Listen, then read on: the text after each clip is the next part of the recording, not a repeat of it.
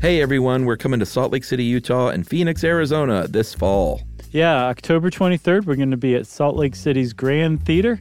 And then the next night, October 24th, we'll be in Phoenix. And we added a second show to our Melbourne show, right? That's right, a second earlier show in Melbourne. So uh, you can get all the information for all of these shows at sysklive.com. Welcome to Stuff You Should Know from HowStuffWorks.com.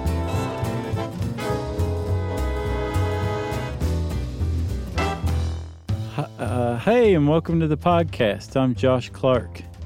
There's Charles W. Chuck Bryant. I almost forgot what I say first. Smooth as sandpaper. And then, and there's Jerry right there. So this is the old uh, stuff you should know. The triad, Yeah. but not that kind. What kind? You know, like sexual. That's. I don't think they call those triads. Sure. That's that's normally like a triad's like three mafia families getting together or something like that. And having sex. right. No, I think uh, I think a triad very much can uh, can apply to a three person couple, romantic right? couple. I'm sure we will hear about that. Yeah, I, well, well, you have. I think that's where I learned it. Oh, I gotcha.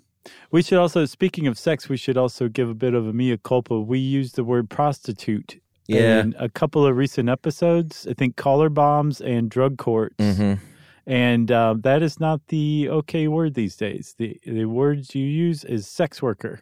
I kn- and I knew that, and I feel bad for saying it. I do too. So sorry to all the sex workers. And we've had sex workers write in before with Mhm. uh, stories and saying, you know, you should do a podcast on this because it's not always what you think. Right. And we will someday. Correct. But first, we're going to do skyscrapers. Yeah, uh, and I gotta say, man, this is. Um, I preface the tsunami episode with like core stuff you should know type stuff. hmm I think this one falls in there, and I kept. Maybe it's the little kid in me with like erector sets and Lego and stuff like that, but I kept thinking, man, skyscrapers are so incredibly simplistic. Yeah. It's so beautiful, and I think simp- beauty and simplicity is something that really gets me. You love Occam's razor. Yeah. you love it. But the skyscrapers, when I was just reading about how these things are constructed and all, I'm just like, it's like a little kid designed it. Yeah, I actually looked around. I'm like, am I missing a section or two on this article? But It's no, great. they're pretty straightforward, actually. Yeah, it's they're all just giant penises in the sky. no doubt, man. Some of them don't even try to hide it. They've got like ridges and stuff. and a man's name at the top. Yep. it's crazy. It's like, uh, yeah, I, I, I, in researching this, I was like, oh, okay, I get it. Skyscrapers are the jerks of the buildings. Community. Yeah. Well, except maybe not because they're super efficient at holding people and Sure, sure. Okay, so that's well put, man. I'm glad you said that because it's a, there's a bit of a dichotomy going on here. You got the good, you got the bad. You got to put them both together, and there you have skyscrapers.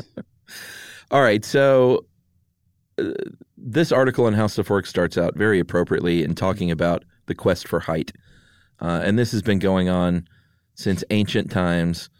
Whether it's a, a church cathedral or a tower hmm of Babel, which they I, I looked into that a little bit because I was trying to see how metaphoric that was. And Wasn't that think- Nimrod's? Didn't he build that? you know that Nimrod? Uh huh. I think so. I don't remember. but go ahead. Sorry. Well, uh, forget the Tower of Babel. Just ancient buildings, like from the pyramids to the c- cathedrals. Everyone has always wanted to build things tall hmm because it's a striking thing, and it, it probably has a lot to do with the ego of the man who wanted his name either on it or behind it. Yeah. Especially if you're part of a civilization that believes in God and you tend to think that God is in the sky. Sure. it's a bit saying like, "Hey, look at look at how close I am here. This building is in my name. Look at me. Look upon me and my building." Yeah. It's a giant phallus. Yeah, to the point where there are literal competitions and like I'm going to add one extra story or build the Mhm. little antenna five feet higher just to have that claim. You know, there's something very similar in the roller coaster world, which I think we talked about.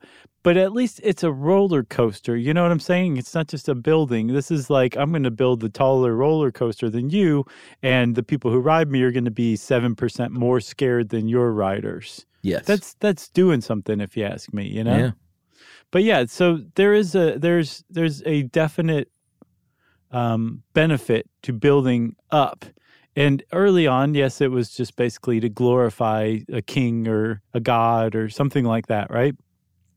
But over time, as people um, started settling together in, in city centers uh, and wanting to be close to the city center, there was a, a good reason to start building upward, and is that space outward was either at a premium or people didn't want it. They wanted to be in one specific spot. So the op- the only option you have aside from outward is either upward or downward. And we haven't gotten to subterranean buildings yet. I hope to God we never do.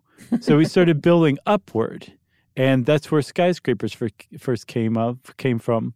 And um, they came about, I think, in the late 1800s, the 1880s, and I believe the first one was the Home Life Building in Chicago. How tall was that?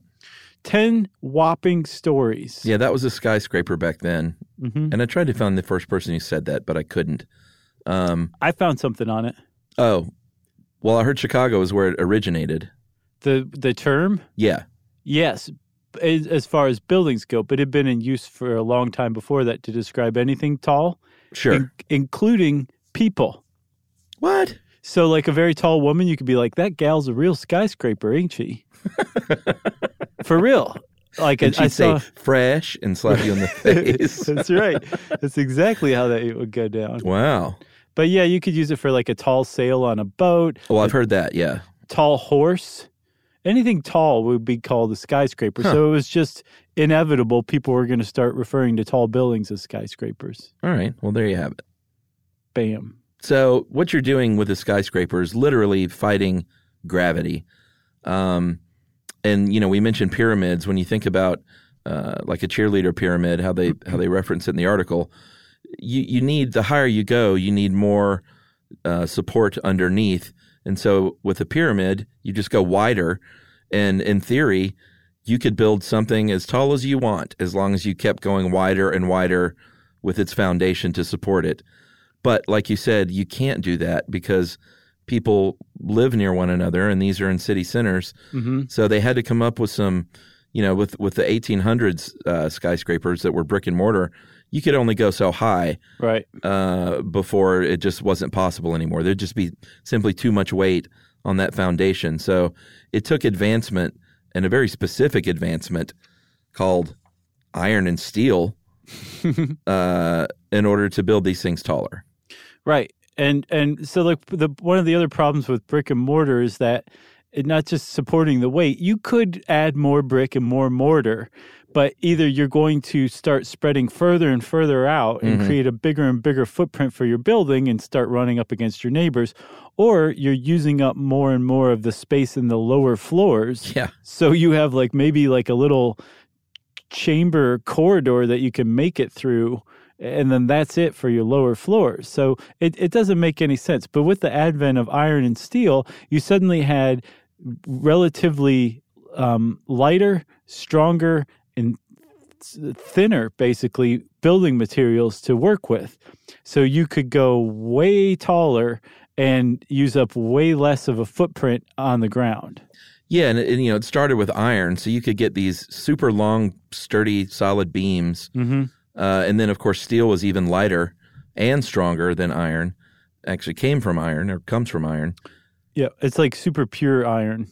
Yeah, isn't that the deal? I looked up that Bessemer process a little bit, and then Yeah, I was my eyes glazed over a bit. They they mentioned the Bessemer process, but it was really something called the open hearth process from 1865 that really like brought steel into mass production. Is that just literally removing impurities from iron? Is that how you get steel? Uh huh. From what I understand, it's super pure iron. Hmm. Um, be, and I mean, steel's been around for since I think the 13th century BCE, so thousands of years we've been using steel. But for the most part, it's just been like some some artisan blacksmith who like works with one small piece at a time Right. and the steel that they were making was not very good. It was pretty brittle, and it was stronger than like you know your average rock or something like that. Yeah. But you couldn't make a building out of it. Right. Then once they figured out that Bessemer process and then the open hearth process, where they purified iron and could make large amounts of it at once, now you suddenly have uh, the kind of climate that skyscrapers can be built in. Yeah, you know the old saying was you can't make a building from a long sword, no, you can't. or is it a broadsword? Either one. It depends on what country you're in. Oh, okay. uh, all right, so let's talk about my favorite part of this whole thing, which is the skeleton and the superstructure. hmm It's just so beautifully simplistic again.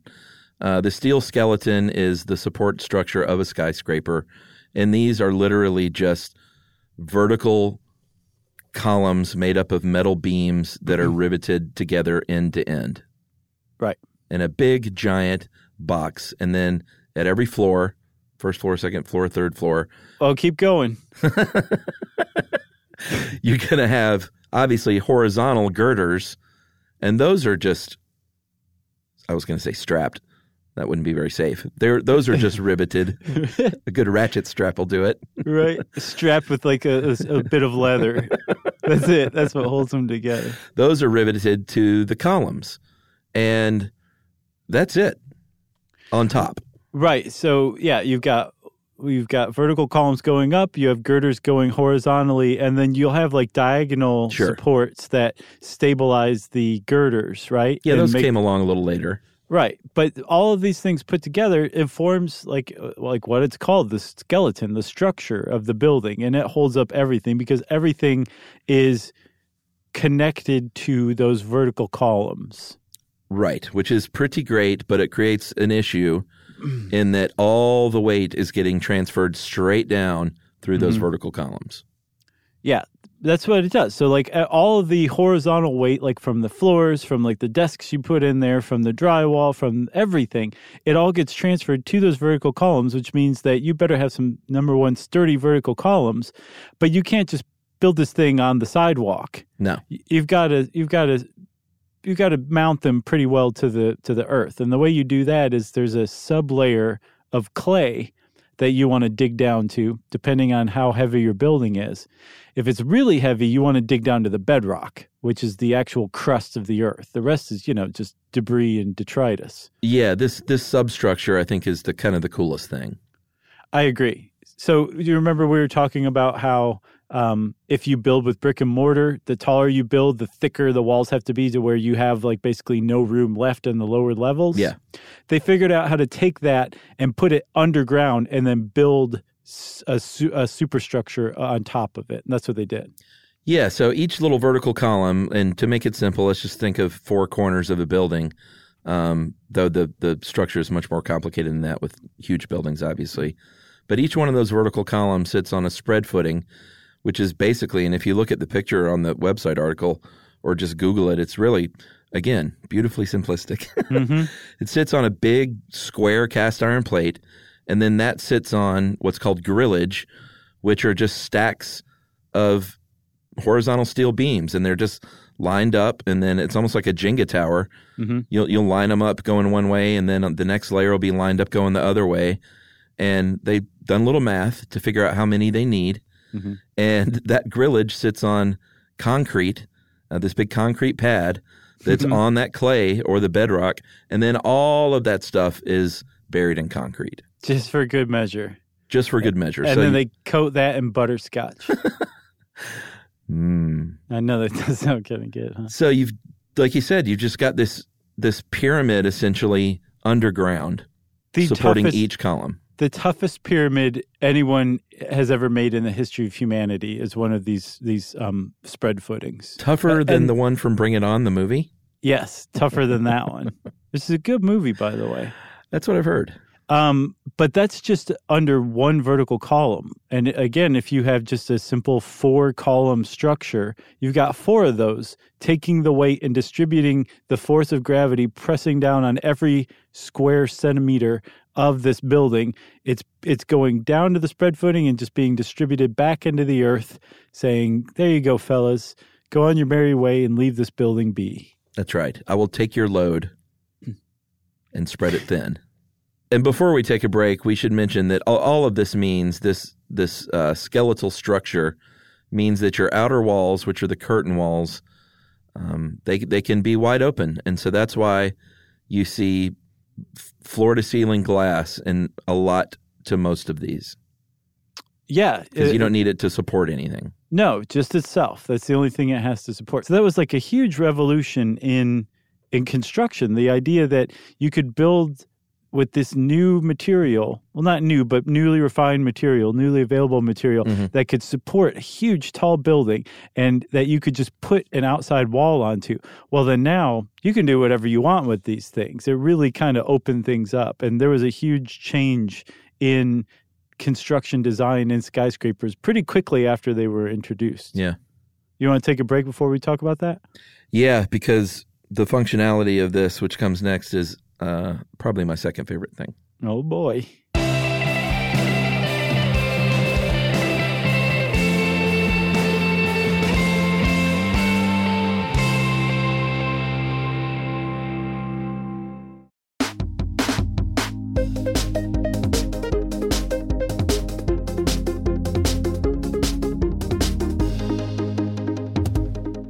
All right, Chuck. So we're talking functionality, Yeah. which, as you've said, is your second favorite thing about skyscrapers, right?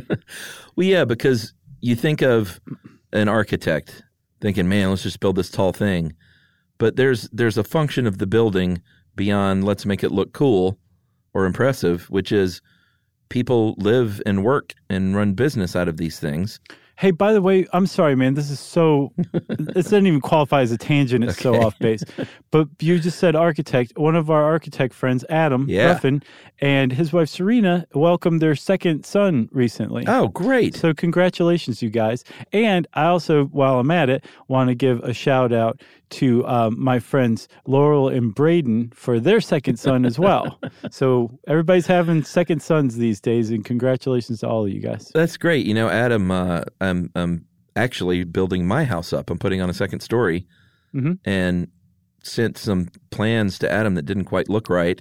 and Uh-huh. said, "Hey, man, you know, you told me in New York to hit you up for a little free consult." nice. And he said, "Here's what's wrong," and he went boop boop boop, and just sent me back a little uh, advice sketch. oh, that was very cool. And I was like, he, he kind of solved it. He's like, it was fine. They just had it upside down. oh, it's fixed. It's gonna be weird looking. Yeah, that was nice of him. Did you send him like a muffin basket or something? I didn't, but maybe I'll send him like uh, some baby booties now Oh, there you go. because Ma- it's made of muffins. Baby booties. Uh, all right, so these things have to be functional because people work in them. Big business runs out of these things. Mhm. Important things happen. Sure. And much like when we were designing our second floor, it's not as easy as just boom, there's a second story. when we were working with our local architect, he was like, "Well, you got to get up there." And that's when it first hit me of the problem. What did wait? What did he mean by that? You, you have to be able to access the second Oh. story. Sure, sure, gotcha. So that's when it really hit home the problem of stairs. And he was like, no one ever thinks about it. And he said that's usually the biggest issue when des- designing like a second floor build on an existing home Mhm. is that you got to fit stairs somewhere. And in the case of skyscrapers, those stairs become elevators. Right, which uh, you don't think about it at all. No. and, uh, and yeah, it's you would not have skyscrapers if you didn't have elevators, and it just so happens that they coincided at about the same time. Yeah, I think uh, in New York, a department store uh, in 1857 was the first passenger elevator. And it was an Otis brand elevator. Oh, that's great. Was it really? Yeah, Yeah, I think built by Elijah Otis himself. I love that. I'm pretty sure it's a him. I'd feel really terrible if that was like like the inventor of the elevator was a woman and I didn't know it. You know. I agree. For shame.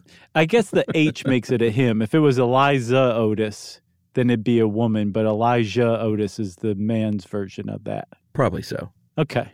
But we'll check on that. Yeah. Uh, and if we're wrong, then we will have re recorded that and you will never know. There you go. Uh, but this elevator is, it, it points out in this article, is very plainly like it's a balancing act. Like you need to get, you can't have a lobby full of people standing in line for 15 minutes because you don't have enough elevators. But then elevator shafts take up a lot of room in the building. So you've got to do the math and figure out the perfect little balance between how many people can we have in this office tower Mm-hmm. and how many elevators do we need to get them there in due time. Right. And so, first of all, we talked about elevators in our elevators episode. Great episode, if you'll remember correctly. Um, but when you add elevators, you're taking up valuable real estate, Uh-huh. right? Like that's just a place where you can't put an office because you've got an elevator shaft going there. So if you want to make your money back on the, that real estate, you got to add more floors. But if you have more floors, you have more people. Yeah. And if you have more people, you need more elevators. So What's an is- architect to do? Right. You just go home for the day. Elijah Otis, by the way, either a magnificently bearded woman or an actual man. Okay, good. Okay. Oh wow, look That at was that. an- that is An great beard. immediate update. Yeah. And look at the hair, too. He's basically got my haircut, except it's a little wavier on the sides. Yeah. Nice. So we couldn't have skyscrapers without elevators. Apparently, I think five or six floors is about the max you would want to not have an elevator in. And this is all before the American with Disabilities Act, right? So just just from just logistically speaking, you couldn't go more than five or six floors. So we've got elevators.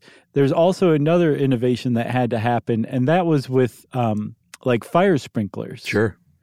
Which those came surprisingly late for a lot of commercial buildings. Like there were a lot of hotel fires up until the early 1980s Yeah. that killed a lot of people before they finally mandated that you need sprinklers in these things because it's ridiculously dangerous to not have fire sprinklers. But with the advent of fire, fire sprinklers, it made buildings a lot a lot safer. Um, and that was one thing that you want to have in a, a high rise or a skyscraper because it's really it takes a while to get downstairs during a fire. So you just want the fire to be put out so you can get back to work. Yeah, and then the final little piece of that puzzle of design is uh, to it, it should be a place people want to be and an office they want to work in uh, within reason. So the comfort of the occupants is a big deal. Um, when they designed the Empire State Building, they wanted to make sure that no one would ever be uh, more than 50, I'm sorry, 30 feet away from a window, Mm-hmm. which is a nice a nice thing to do. It is because sunlight, everyone knows, reaches 32 feet. so there you go. And did you uh, did you see did you look up this uh, Commerzbank in Germany? No, I didn't. I, I did not. I It's feel like jerk. really lovely. They have all these indoor gardens, and it's just gorgeous. It's like a place that you look at and you think, and you know, it's not they're not silk plants; they're real trees and things. oh, yeah. And it's just beautiful. I love that. Like, I just love that about buildings that have like indoor, straight up like gardens. Yeah, You know, there's um, there's one. I can't remember where it is. Somewhere in Dunwoody that has like waterfalls and stuff like that, and trees growing in there. like I always appreciated Embassy Suites because they Ugh. usually. I don't think they do anymore, but they used to have like whole like gardens and stuff in the in the lobby and everything. There's just something about a garden inside a house or a a building that says like we own you, nature. it's know? a very wonderfully oppressive thing. Maybe that's what I appreciate about it. What's the one in Atlanta with the, the great interior atrium? The I don't. I don't know. No, Oh, the Marriott Marquis, no. Yeah, the one with the elevators. yeah, yeah. Yeah, the Marquis. Yeah, I mean, it's still, I can't remember, is a pretty famous uh, architect and designer who hmm I think passed away within the last like year or so. Oh, really? Yeah, and that's one of the great, and there are a lot of good plants in there too, but that's one of the great sort of retro interior Yeah. atriums uh, that I've seen. Yeah, it's got that great like mod feel to it. Um it's just it's a good good building. I wonder who did it.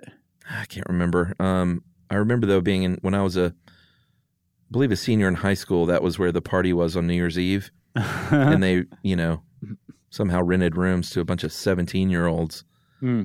throughout the building, yeah, that's dangerous. and it was dangerous, like for real. Like I remember, I remember hugging. The only covered part was the very, like you had to kind of hug the wall, and you had a at a lip that you could walk under. mm-hmm. And I remember walking under there and seeing televisions and potted plants like smashing on the on the floor from idiot children throwing them off the balconies. That is so dangerous. I know. Oh my God. They changed. Uh, that was like the last year. They had a big policy shift after that. That's like the Lord of the Flies. It was. I, I mean, my friends and I, we were. I mean, I didn't drink in high school, but all my friends were. But we were all like, "Man, we're getting out of here. This is bad news." Yeah. So we were good kids. Good for you, buddy. uh, by the way, it was John C. Portman Yes. Jr., who was the architect. Right. Nice work. All right, Chuck. Now we come to what might be my favorite, if Mm. not second favorite part, which is what wind does to a skyscraper. Take it away. So, wind does some crazy stuff to a skyscraper. yeah. the end. It blows on it. Yeah, actually, it does crazy stuff. So, like, the, when when a when wind encounters a skyscraper, a skyscraper will sway. hmm Okay, that's actually okay. They they have designed skyscrapers taking into account really heavy gusts of wind, and the building is almost certainly not going to fall down. There's actually this really great New Yorker story from the 90s about a it's called the 59 story crisis and it's about the Citicorp Center which in 1978 opened and after it opened basically the architect or the engineer realized he like didn't carry a one or something like that Whoa. and that the whole building was in danger of collapsing, fully occupied now, and that there were there were hurricanes headed toward New York that had just the kind of wind that could knock this building down. So they did like this emergency retro like um like support structure addition.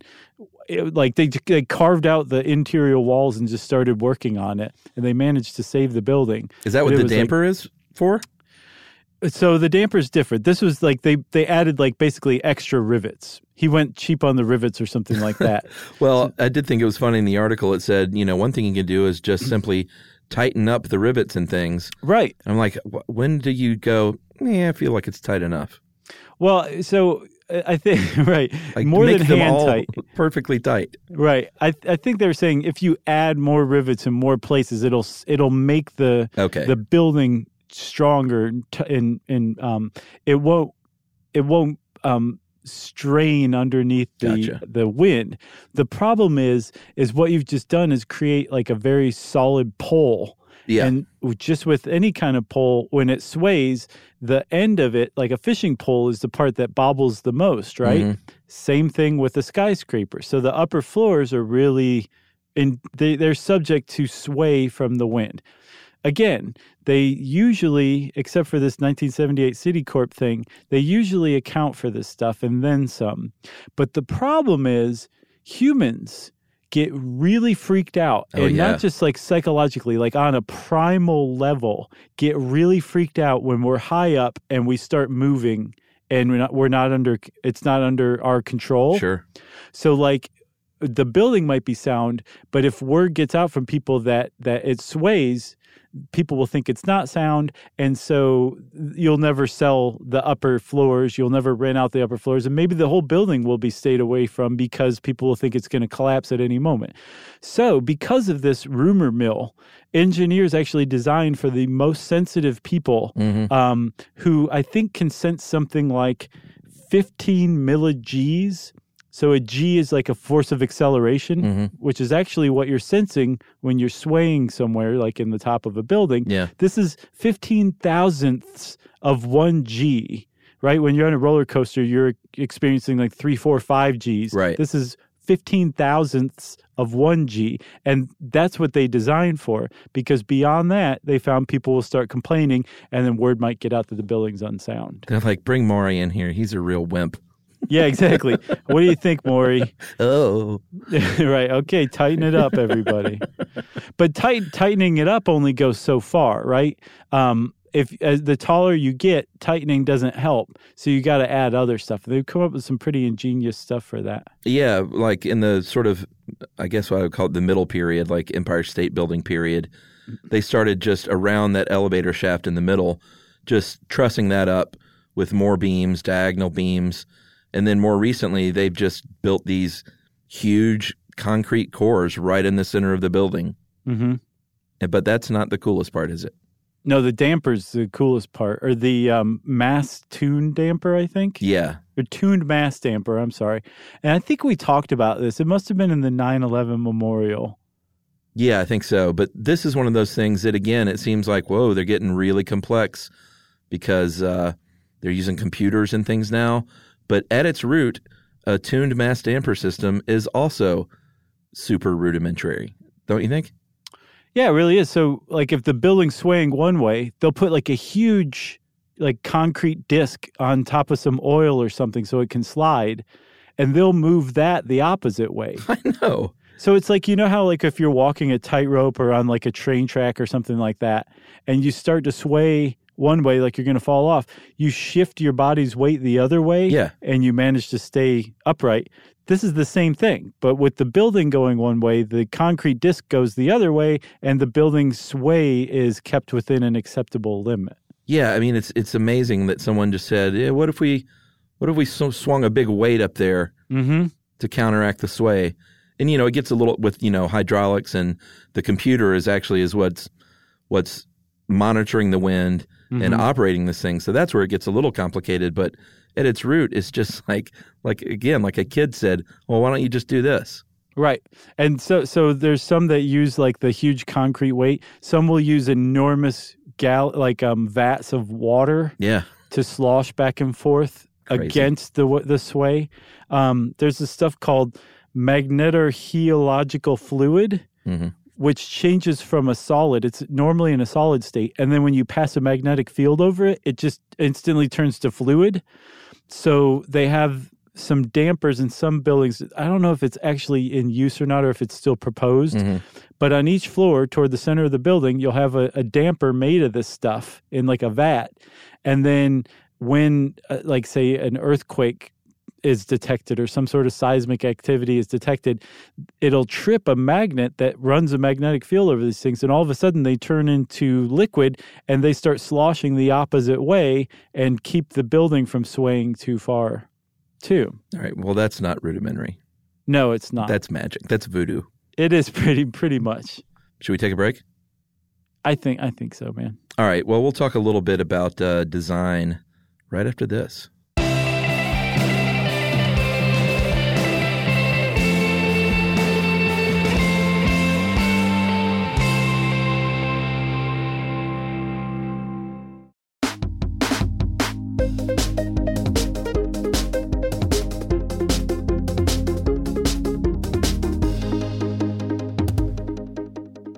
Okay, Chuck. So we're we're on to design now, by the way.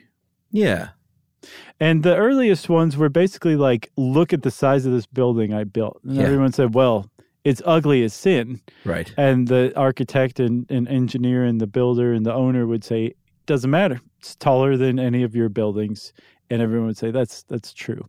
But as as buildings got taller and taller and like a new one went up every few months or few you know, every year in some of the cities um, around the world, like New York, London, those two, um, like it, it, it became a lot more um, important what the building looked like. Yeah. So, I mean, in the 20s and 30s into the 40s, with what one of my favorite movements, the Art Deco movement, Mm-hmm. love it. Uh, you get my favorite building, which is the Chrysler building, uh, and the Empire State Building, which is still just gorgeous to look at. You know? So when we're in New Zealand, if you have time, there's a town there called Napier, Mhm. and it got leveled by an earthquake in 1930. And they said, "Well, we're going to rebuild the town. What's like the the current um, trend in architecture? Oh, it's Art Deco. So it's an Art Deco town. Oh like my the whole town is. It's gorgeous, man. It's all in like pastels and everything. It's just a beautiful town from the 1930s that they just rebuilt all all Art Deco. Wow. I got to gonna check that out it. for sure. Yeah. Um, so, you know, that was, that rang true for a while, but then eventually, you know, like, um, you know, architecture goes in trends, and we had a, a bad trend in the 1960s, and, and Atlanta certainly has its share of international style buildings, is what it's called, which I don't know why, but for some reason they sort of just reverted back to these monoliths Mhm. uh, and it, and a lot of them were torn down in Atlanta, but some of them are still here, and they're just they're the ugliest buildings in the city. I like some of them, like not necessarily the ones in Atlanta, but like the Sears Tower, the Willis Tower is is an international style. Yeah, the That one's UN interesting, at least because it's staggered. right. Okay, that's still technically international style. UN uh, headquarters in New York, international yeah, style. some of them can have a retro style now. Right. I think that's what I appreciate about some. But yeah, you're right. Some of them are also just like that is just fugly. Yeah. You know? Uh, and the Sears or Willis Tower, we still call it the Sears Tower. Let's be honest. yeah. Okay. Um, that one is unique in that it is uh, it's it's tubes, right? Yeah, and they're staggered in height, so they kind of played with this new thing for. Um, I think I don't know if it was for the skeleton or what, but they they built like steel tubes and then fill them with concrete. Right. So that provided the structure, but they they they staggered them, so it created this cool look to the building that it's known for. Yeah, I did the uh, architectural river tour in Chicago when I was there last summer, Mm-hmm. and the the lady we had was great. She told us the story. I just couldn't remember it quite right. Yeah, it is the Sears Tower. I feel bad for Mr. Willis. Yeah, But- It's it's just the Sears Tower. um, and then you've got now, kind of like like whatever whatever you want to do. That's, Yeah. that's what we want. Like, and some some are great, some are not so great. Mhm. But I think that's always been the way with skyscrapers. Some are great, some are not so great. But either way, you've got a big old skyscraper in your city now, whether you like it how it looks or not. yeah, they're getting kind of funky. Like in a place like New York, where it's um, like even one uh, is it one World Trade Center now? Uh, the Freedom Tower. Oh, right. But I believe they call it one WTC still as well. No. Is it? I don't know. Well, let's just call Um, it the Freedom Tower. We'll call it One World Trade Center. You're right. Um, that one fits in, even though it has a newish look, but it, it fits into the landscape because it's there's a lot of tall buildings in New York. When you see like sometimes in the Middle East, like in uh, although Dubai's got a lot of tall ones now, or Malaysia, they will be so much taller than the Mhm. surrounding buildings that it's just sort of odd looking to me. Well, plus also, you know, you you hope that the architect is going to design the thing to fit the surroundings Yeah, rather than really stand out. And but regardless, I mean, these are not public buildings; these are privately owned buildings, almost across the board. And you, the city dweller who lives there and has to look at this thing every day, are totally at the mercy of the person designing it. yeah. Like that's that's whatever gets put up gets put up, and you had no say whatsoever in it hmm um, which can be good in a lot of cases. It can also be bad. Um, but th- there are, it seems like more often than not, the stuff that they're putting up these days is pretty pretty interesting to look at. Like there's um, Zaha Hadid, who I think won the Pritzker Prize a couple years ago. I think she died recently. She put up this um, building. I don't know if it's done yet or not, but it's called 1000 Museum Tower Uh huh. in Miami, and it is gorgeous. It's super Miami. Like the exterior skeleton actually twists and curves, and they uh, snakes around the outside of the the curtain wall, even in some points. But it fits, like it fits Miami. Like you just look at this building, you're like, I can't imagine that building anywhere else in the world, or more at home anywhere else in the world than Miami. Yeah. So it's good. Like it's neat, it's interesting, it's it's cool to look at, but it also fits the surroundings. Yeah, for sure. And you know that one, I just looked at it. It's it's pretty cool looking. It looks. Uh, some of them are looking very futuristic now to me. That looks very futuristic, yes. Yeah, which is, uh, you know, it's fine. I'm kind of I like the throwback style, but uh, I don't mind a little future every now Okay. and then. All right. Uh, the the question of how high can you go is very hotly debated. hmm Some designers and architects say if you had en- enough money, you could go a mile high. Mm-hmm. Other people say, nah, you probably couldn't. Um, it's not very feasible. At least not now. Yeah, but in the future, you know, and they say this is an, an efficient way to build is up, Mhm. and environmentally friendly is to go up. right. It is. It, it, In some it- ways. it depends. It depends. Did you read that one article about glass? Yeah, so that's that's pretty hotly debated right now in the architectural community, huh? Yeah, I don't know if they're trying to start it up or if it is actually already a, a thing of debate. But there are some architects, some pretty prominent ones too, who said we should stop like building glass towers. Right. They're, they're kind of cold, they're unfeeling, they just don't create a sense of community. Plus, they're super wasteful. Like they're really expensive and, and consume a lot of energy to um, heat and cool because there's a lot of um, loss of heat and a lot of uh, heat creeping in depending on the time of the year. And it, they're just kind of wasteful, actually. And that coupled with the idea that there's now this trend moving toward tearing down taller and taller buildings. Yeah.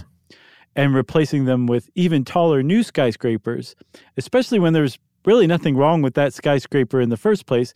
But say, like in, in Chicago, if the Willis family had known that they were their their tower was still going to be known as the Sears Tower no matter what, they may have torn that thing down and built something else in its place, right? Yeah. and that seems to be the trend it's like oh th- that'll always be known as you know this this this building i want to tear it down and put up my own building that is super duper wasteful and there's those are two big criticisms as far as skyscrapers are going right now um, in the world from what i can understand Yeah, that one article you sent said uh, that 270 Park in New York Mm-hmm. will be the first building taller than 200 meters to be demolished, mm-hmm. and that the average lifespan there was a, there was a study from the uh, the Council on Tall Buildings and Urban Habitat that found the average lifespan of the 100 tallest demolished buildings is 41 years.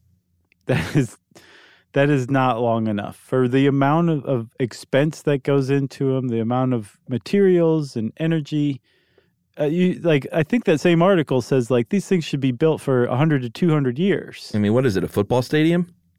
basically yeah They don't even have 41 years. Are you kidding me? Football no they stadiums, really don't Like 14, 15 years now.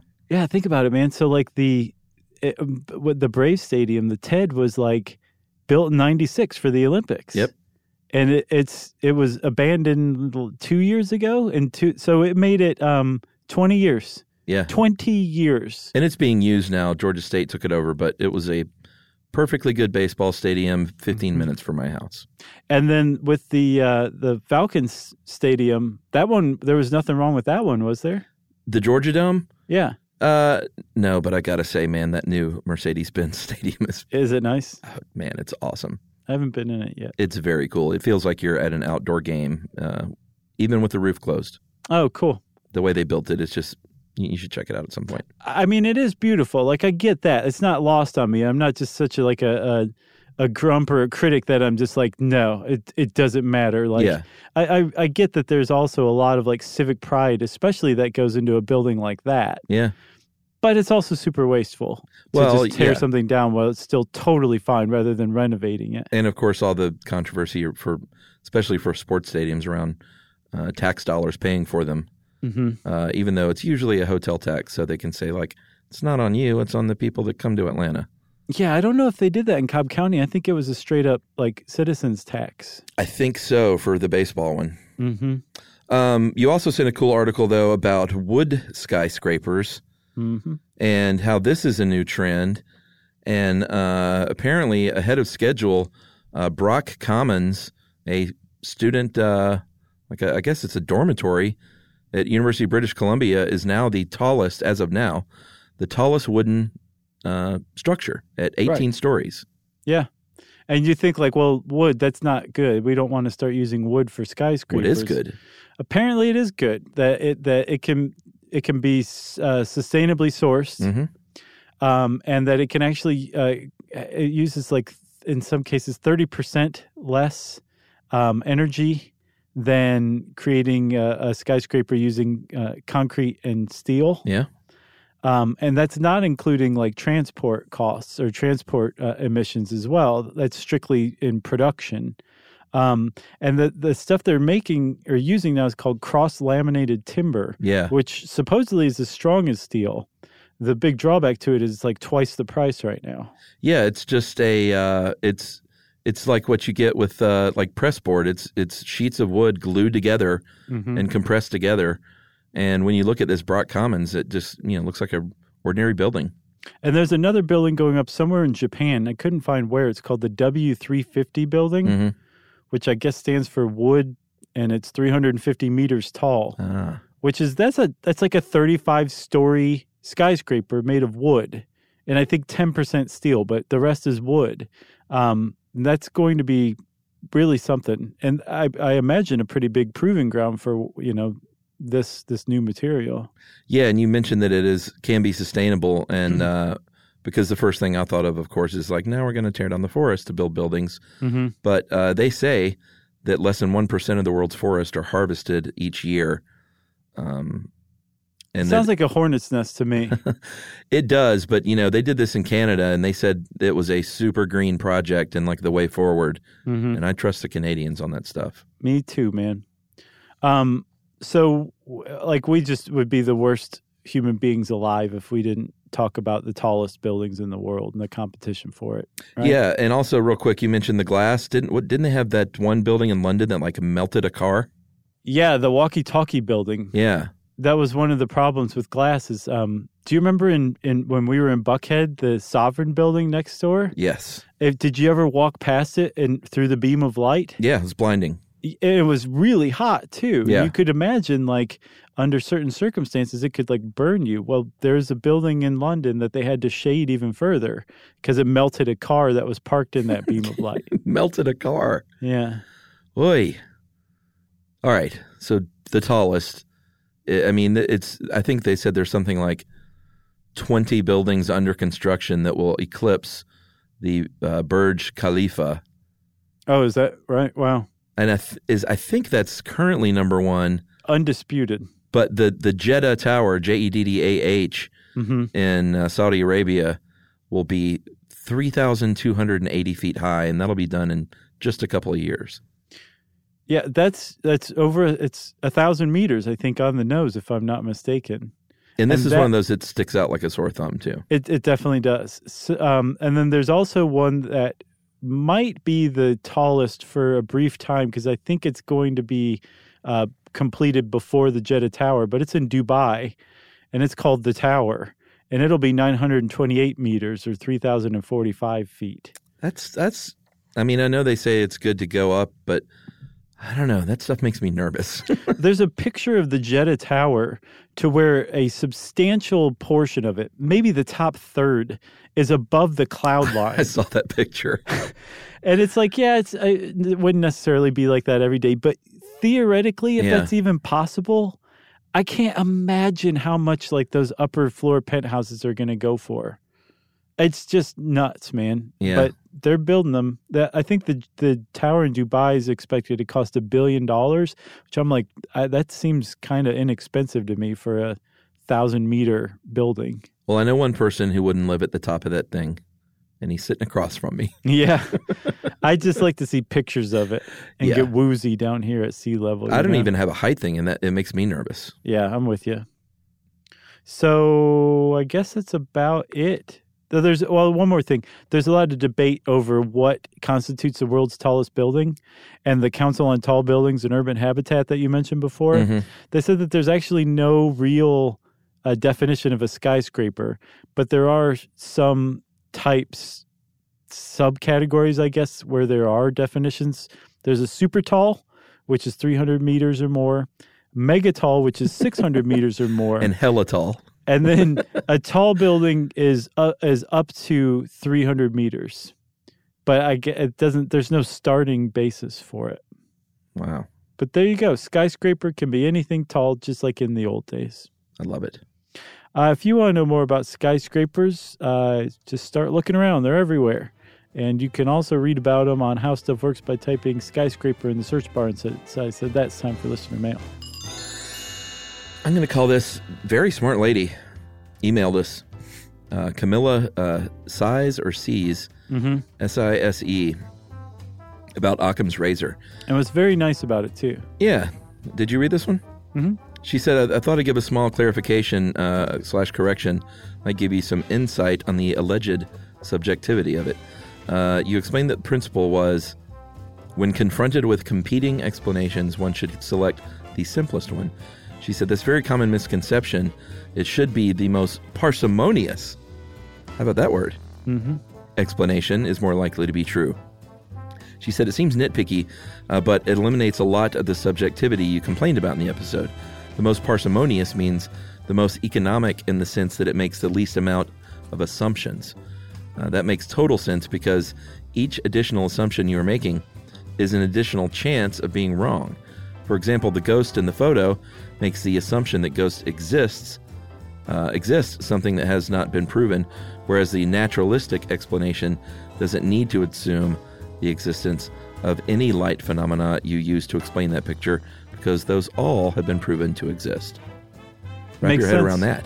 So I feel like we did talk about that a little bit, but we weren't very explicit, and I I, I think we kind of walked past the idea that that's the basis of the whole thing. Yeah, she said, as you explained very well, it doesn't disprove the ghost hypothesis, it just makes it less likely to be true. Most of science is not about proving things anyway, it's about inferring the most likely explanations to phenomena. Yep. Uh, I hope that helps. Keep up the great work.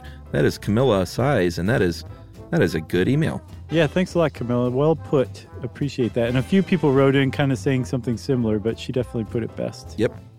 Uh, if you want to set us straight, you can hang out with us on Twitter. I'm at Josh underscore um underscore Clark. Uh, Chuck's at Movie Crush Pod, and we're both at SYSK Podcast on Twitter. Chuck's on Facebook.com slash Movie Crush Pod. I actually spend a lot of time on the Movie Crush Facebook page. Oh, okay. So if you want to hang out with Chuck on Facebook, go to facebook.com slash movie crush. Uh, he's also on facebook.com slash Charles W. Chuck Bryant and slash SYSK, or no, stuff you should know. I mean, you're all over Facebook, aren't you? uh, if you want to send us all, including Jerry, an email, you can send it to stuffpodcast at howstuffworks.com. And as always, join us at our home on the web, stuffyoushouldknow.com. For more on this and thousands of other topics, visit howstuffworks.com.